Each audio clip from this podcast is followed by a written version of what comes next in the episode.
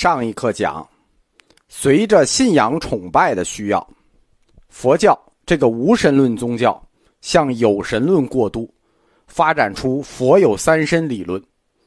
佛教的神灵不光有无形神、法身，还必须有有形神，就是报身和应身。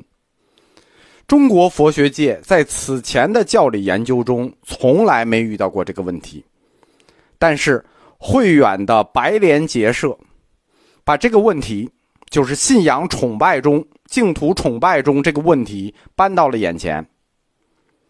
我们对着发愿的这个佛像，和我们定中观想所见到的那个佛，以及我们心中的佛，这些不同的佛是一样的吗？是不一样的吗？他们身体的属性到底又是什么呢？这个理论，佛的身的理论，在印度那边又是怎么构思的呢？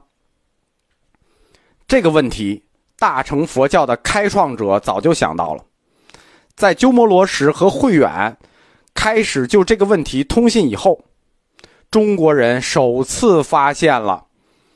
关于法身本性这个问题，到底涉及的范围有多大？以前没有意识到，关于法身本性能涉及到这么大的问题，并且发现了以前从来没见过的基于法身理论构筑起来的整部佛学，实际就要算佛教的神学哲学。大乘佛教构筑法身理论，它不是单单的要去解释法的三身和法身的性质。那都是小问题，就法身什么属性，报身什么属性，应身什么属性，他们各自依托的土是什么土，这是小问题。大乘佛教要构筑这个理论，是因为有更重大的事情，他要解释。我在佛教通史里讲过，大乘佛教的兴起叫做菩萨行者运动。大乘佛教它不是带来了法身，它是首先带来了菩萨这个概念。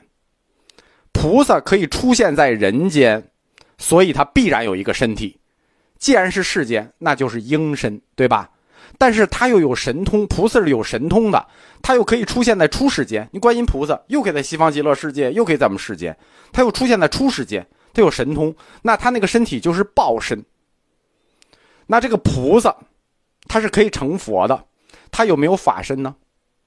菩萨他的身。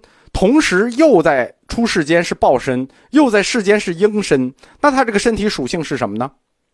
发现了吧？麻烦大了。所以有菩萨的问题，那就要解释佛身的问题。而且有的菩萨，他本身已经就是佛的属性，比如弥勒佛，他既是菩萨又是佛，那他就肯定有法身。有的菩萨他已经是佛的属性了，按照成佛的理论。你成佛叫脱离原有的身体，你涅槃了，你没有身体，那他脱离了原有的身体，涅槃了的这个身体的属性是什么？所以涉及到法身这个概念，大乘佛教解释法身这个概念，它扩展的问题极其的大，极其的复杂。在公元六世纪以前，我们中国人其实从来没有一个人搞懂这些观念，包括慧远大师根本没懂。基本上都是对于三身理论的误解与迷惑。我们是类比，认为菩萨的法身就相当于道教的真人。嗯，道教的仙人不就是有这种属性吗？他又可以在世间，他又可以在出世间。道教的仙人身体属性叫什么呢？叫妙身。啊，道教仙人都是妙身，所以他又可以在世间，又可以在出世间。我们只能把菩萨的法身去类比于这个妙身。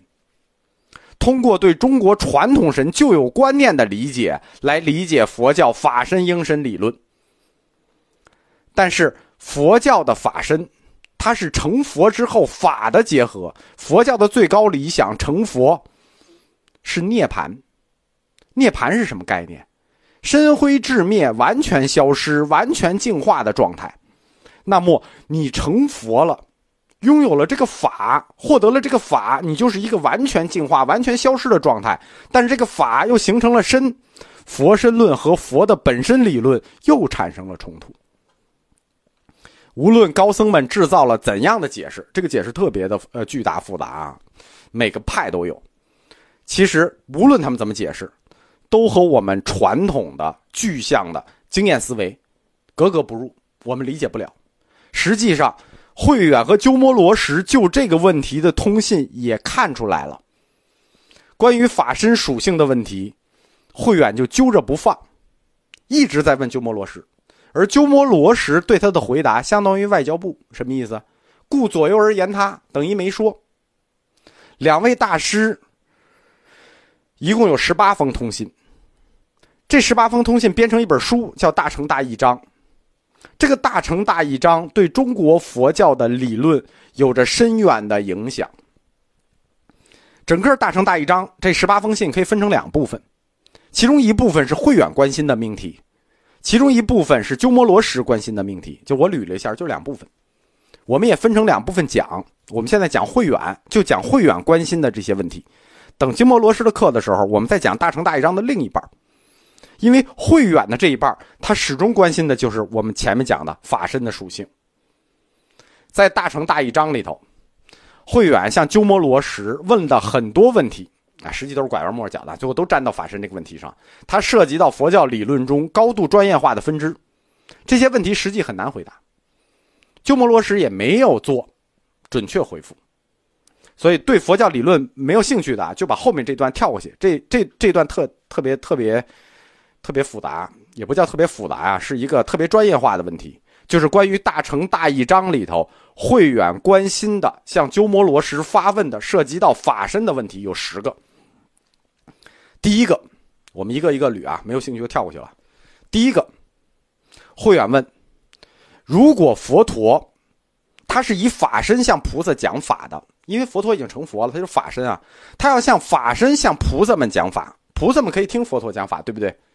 那就意味着法身必须是可见的，那佛陀坐中间，法身必须是可见的，不然的话，一堆菩萨坐在这儿，菩萨是有身的，一堆菩萨坐在这儿，他们在听谁讲法呢？佛陀既然以法身向菩萨们讲法，意味着他这个身就必然可见，但是法身又被我们说成了一个永恒不变的，与涅盘一样的纯粹抽象法的结合嘛，法的身嘛，它是不可见的，身灰智灭的状态，那么。这是不是一组矛盾？法身不可见，但佛陀又以法身向菩萨们说法，那菩萨们到底看得见看不见？这是慧远问的第一个问题。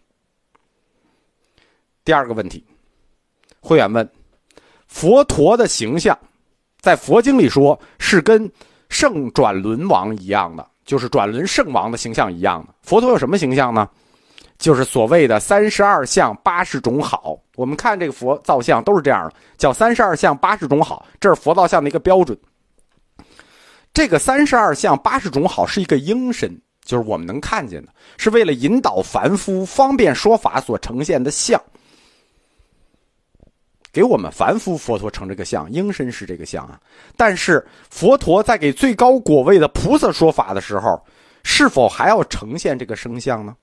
慧远问，就是说，佛陀给我们讲法，在俗世世家的时候，他呈现这个身相三十二相八十种好，但是他要给那些特别高果位的菩萨讲的时候，他呈现不呈现？如果他不呈现，那么他给谁讲法的时候，就是他菩萨是有等级的，我们知道，菩萨分十地啊，十地圆通嘛，一级一级一，初地菩萨到十级，那佛在给哪一等级的人说法的时候？需要呈现声像，在哪一级开始就不呈现声像了？这个问题有点狠吧？这是慧远问的第二个问题。慧远问的第三个问题说：有的佛经说菩萨将不超过千生的时间成佛，就是轮回一千次，菩萨就成佛了。但是另一些佛经说，菩萨发下永不成佛的誓言。那这两类经书是否矛盾？还有？菩萨修行是有十个阶次的，就是从初地到十地，一共十层。到了第十地，菩萨离成佛就差一步，但是菩萨又立下了永不成佛的誓言。既然成不了佛，那到这第十地有什么意义呢？既然修行是看不见尽头的，那么到了第十地。是什么驱动菩萨？就是过了第九地到第十地的时候，是什么驱动菩萨在他最后这一生中，就是第十地的修行动力呢？对吧？你已经菩萨已经发愿，我永不成佛，然后我到了第十地，就差一步成佛，有意义吗？而且这第十地如此漫长，到底是什么驱动他去做这件没有意义和没有尽头的事情？什么是他的动力？我觉得慧远的刀啊，已经快把鸠摩罗什大师给捅穿了。